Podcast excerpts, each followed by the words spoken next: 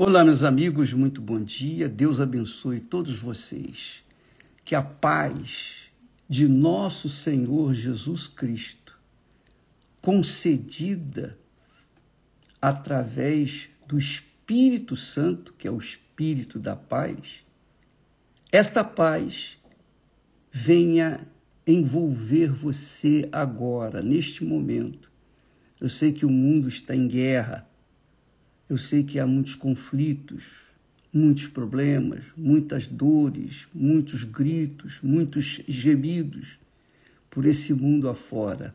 Mas, quando se coloca a fé inteligente, sobrenatural, a fé racional na pessoa do Senhor Jesus Cristo, não é na religião A, B ou C, mas na pessoa do Filho de Deus, na Sua palavra, então a pessoa tem o direito, o privilégio de viver em paz. Viver em paz, ainda que no seu exterior haja guerra, que é o, o nosso caso. Todos nós sofremos com os que sofrem nesta guerra. Porém, aqueles que têm a sua fé exclusivamente no Senhor e Salvador Jesus Cristo, que tem focado a sua fé no Redentor, no Filho de Deus, aquele que veio ao mundo para salvar os que nele creem, estes têm o direito e o privilégio de estarem em paz dentro de si. É o que acontece comigo e, eu, e é o, que eu quero para vocês. Em nome do Senhor Jesus. Amém. Bom, falando em guerras e problemas e dificuldades e lutas, injustiças e todo o inferno que se vive neste mundo, alguém pergunta: Bispo, por que Deus permite tantas dores, tantos dissabores, tantas confusões, tantos conflitos, tanta miséria, tanta fome, tanta maldade, tantas injustiças? Por que Deus permite isso? É uma boa pergunta que, que merece uma resposta objetiva. Presta atenção. A única forma do ser humano ouvir ou dar ouvidos ou dar atenção à voz de Deus é no sofrimento e na dor. O salmista disse: Foi-me bom ter passado pela tribulação para que pudesse conhecer a tua palavra, os teus decretos. Então Deus permite, e é a forma dele despertar a nossa fé. Porque enquanto não tem problema, enquanto o sol está pino, enquanto o mar está calmo, não há tempestade, ninguém se preocupa com Deus, nem com o Criador. Ninguém dá atenção para toda a sua criação. Apesar de achar linda a natureza, ainda assim, ninguém dá atenção para ele. Então, nós, seres humanos, somos assim. Somente quando estamos com dor de barriga é que a gente vai no médico, procura o médico. Somente quando a gente está com dor de dente que a gente vai no dentista. É ou não é? Você só procura o médico na hora da dor. Essa é a realidade. A mesma coisa é com Deus. Deus permite todas estas convulsões sociais, injustiças, desgraças, para chamar a atenção dos que pensam, dos que raciocinam, e todos têm o direito de raciocinar. Todos têm o direito de pensar. Não há pobre, não há rico, não há feio nem bonito. Não há pecador nem santinho. Todos, todos, todos têm o privilégio de pensar. Pensar, raciocinar. Para que então venha buscar a resposta daquele que veio ao mundo para trazer a salvação. Então, minha amiga e meu caro amigo, os problemas que você está a enfrentar neste momento, Deus chamando a sua atenção. Alguma coisa está errada com você. Essa é a realidade. Quando acontece comigo, eu, eu sou um servo de Deus, pregador da palavra dele, mas Deus também chama a atenção minha, muitas vezes, através dos problemas. Mas o, o senhor não prega a palavra de Deus, prega a palavra de Deus. Mas às vezes a gente se distrai. A gente se distrai com muitas coisas. E aí, o que, que acontece? Vêm os problemas. Deus permite os problemas. Deus permite as situações complicadas para que a gente venha despertar para a vida. Então, quando nós estamos falando aqui da, das profecias que Jesus falou, bacana isso. O próprio Filho de Deus falou. Não foi um profeta, pura e simplesmente. Se fosse o profeta Isaías, Jeremias, qualquer um dos profetas, já estaria com credibilidade para falar. Apóstolo também, mas foi saiu da boca do próprio Deus na pessoa do Senhor Jesus. Ele disse: Aprendei, pois, esta parábola da figueira, quando já os seus ramos se tornam tenros e brotam folhas, sabei que está próximo o verão. Há quem interprete essa figueira Israel. Há quem veja em Israel a figueira que começa a brotar, o, o povo que não tinha pátria, o povo que foi desterrado, o povo que foi que passou pelo holocausto. Há quem diga que agora quando a figueira, quer dizer, Israel, normalmente eles usam, no passado, usava, Deus usava a figueira, simbolizando o povo dele, o povo chamado, escolhido. Minha amiga, meu amigo, é verdade. Há muita há muita, digamos, verdade nisso. Eu acredito, sim, eu acredito. Mas é uma coisa que depende da interpretação de cada um. Eu creio, mas uma coisa eu sei: que Deus, sempre que queria chamar a atenção do seu povo escolhido, de Israel, especialmente de Judá, Deus enviava problemas. Por exemplo, quando Israel, ou melhor, quando Judá, porque Israel eram outras tribos separadas, mas tinha Judá e Benjamim. Então, quando Judá se voltava contra Deus, Deus mandava o inimigo. Foi o caso de Nabucodonosor. Nabucodonosor invadiu Jerusalém por direção de Deus.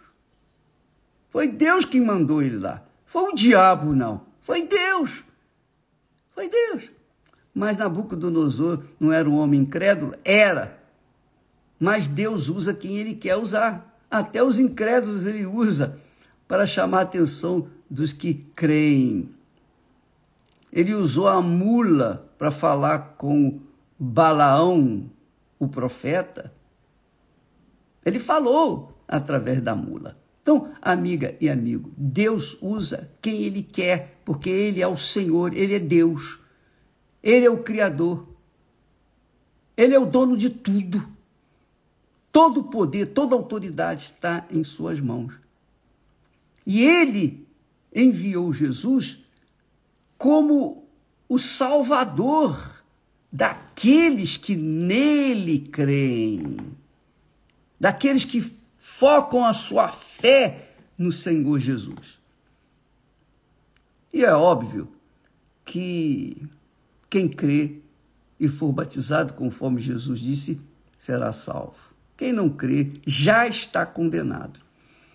Vale a pena aqui frisar o seguinte: que muitas pessoas, muitos supostos cristãos ou fakes, cristão fakes, falsos, muitos deles estão mais focados neste mundo, nas coisas desse mundo, nas conquistas materiais, no reino deste mundo ou nos reinos deste mundo que o diabo ofereceu para Jesus, sabe?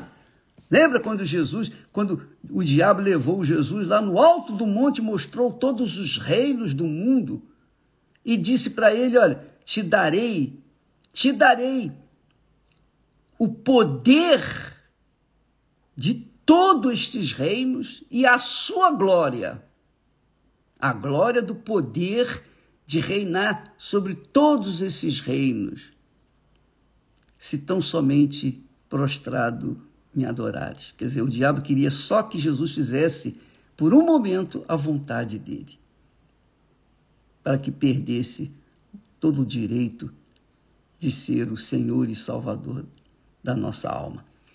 Então, amiga e amigo, o diabo tem está continuando e continua oferecendo os reinos deste mundo para os incautos, para os que estão mesmo que conheçam a palavra de Deus, mas estão focados em suas próprias vidas. Então, vale a pena aqui a gente frisar aquilo que o apóstolo Paulo, dirigido pelo Espírito Santo, diz: se nós esperamos em Cristo, se nós esperamos, se a nossa fé no Senhor Jesus está nesta vida, se limita a este mundo, nós somos os mais miseráveis de todos os homens. Paulo, o apóstolo Paulo, diz com toda propriedade: se a minha fé cristã está focada na porcaria deste mundo, na droga de mundo que nós vivemos, nas conquistas materiais, na glória que o mundo oferece, então a minha vida, a minha fé não vale de nada, não tem nenhum valor, porque nós não temos fé, Deus não nos deu a fé, o Espírito Santo não é o espírito da fé para conquistas materiais. Conquista-se, sim, claro, mas não é o objetivo, não é o, o, o, o foco principal. O foco é a salvação eterna. Então a nossa fé está em Cristo não para vivermos neste mundo, sujeitos a este mundo, às conquistas deste mundo, mas para conquistarmos o reino eterno de Deus. Deus é eterno. Ele é eterno Pai, o eterno Pai dos seus eternos filhos. Então, se as pessoas não tiverem essa consciência dessa fé, fé inteligente, a fé que dura, que é duradoura por toda a eternidade, então as pessoas estarão fadadas ao fracasso. Se a sua fé, minha amiga, em outras palavras, meu caro amigo, se a sua fé está nas conquistas desse mundo, se você abraçou a fé em Jesus para conquistar bênçãos deste mundo, você se torna a mais miserável das criaturas, porque você se limita apenas a migalhas. Você está buscando migalhas.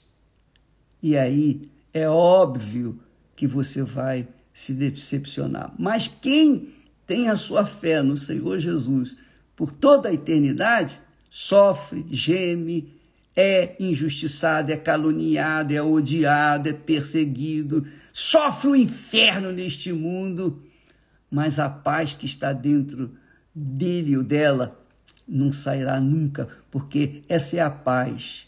Essa é, este é o sinal de cidadão do reino dos céus. Este é o sinal de filho de Deus. O filho de Deus tem a paz de Deus. E se a pessoa diz que é filha de Deus, mas não tem a paz de Deus, é porque ela não é filha, não tem nada, ela é bastarda, não é filha.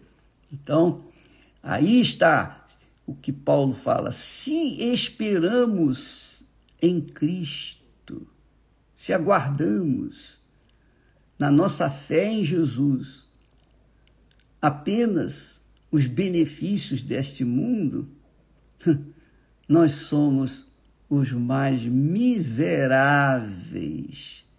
de todos os homens. Essa é a realidade. então, quando nós estamos meditando nesse capítulo 24 de Mateus, é justamente para alertar aqueles que estão dormindo o sono da morte eterna, para despertá-los, para que você não fique apoiando a sua fé em bênçãos materiais, mas a bênção das bênçãos que é a eternidade com Deus, a paz e essa paz de Deus só é possível quando a gente se torna filho de Deus, nascidos da água e do Espírito Santo, conforme Jesus fala na sua palavra. Portanto, minha amiga, meu amigo, está aí a resposta que não agrada a todo mundo, mas que importa? O importante é que essa, esse é um fato, é uma realidade. Quem crê, amém, graças a Deus. Quem não crê, vai fazer o quê? Que coma menos? Fica a seu critério a sua fé. Você conduzir a sua fé porque você tem cabeça, você tem razão, você tem, você tem entendimento, você entendeu o que foi falado até aqui. Agora a decisão é sua se vai seguir o Senhor Jesus e sofrer e enfrentar todas as perseguições e lutas e tribulações por causa da esperança, a esperança de um dia viver a eternidade com o seu eterno Pai. Então, amiga e amigo, vai nessa fé, porque Deus é contigo. Essa fé traz essa paz. A paz ela é, é sinalizada por uma fé inteligente, interior, íntima, pessoal, que cada um tem que receber por si próprio. Deus abençoe a todos e até amanhã, em nome do Senhor Jesus. Amém.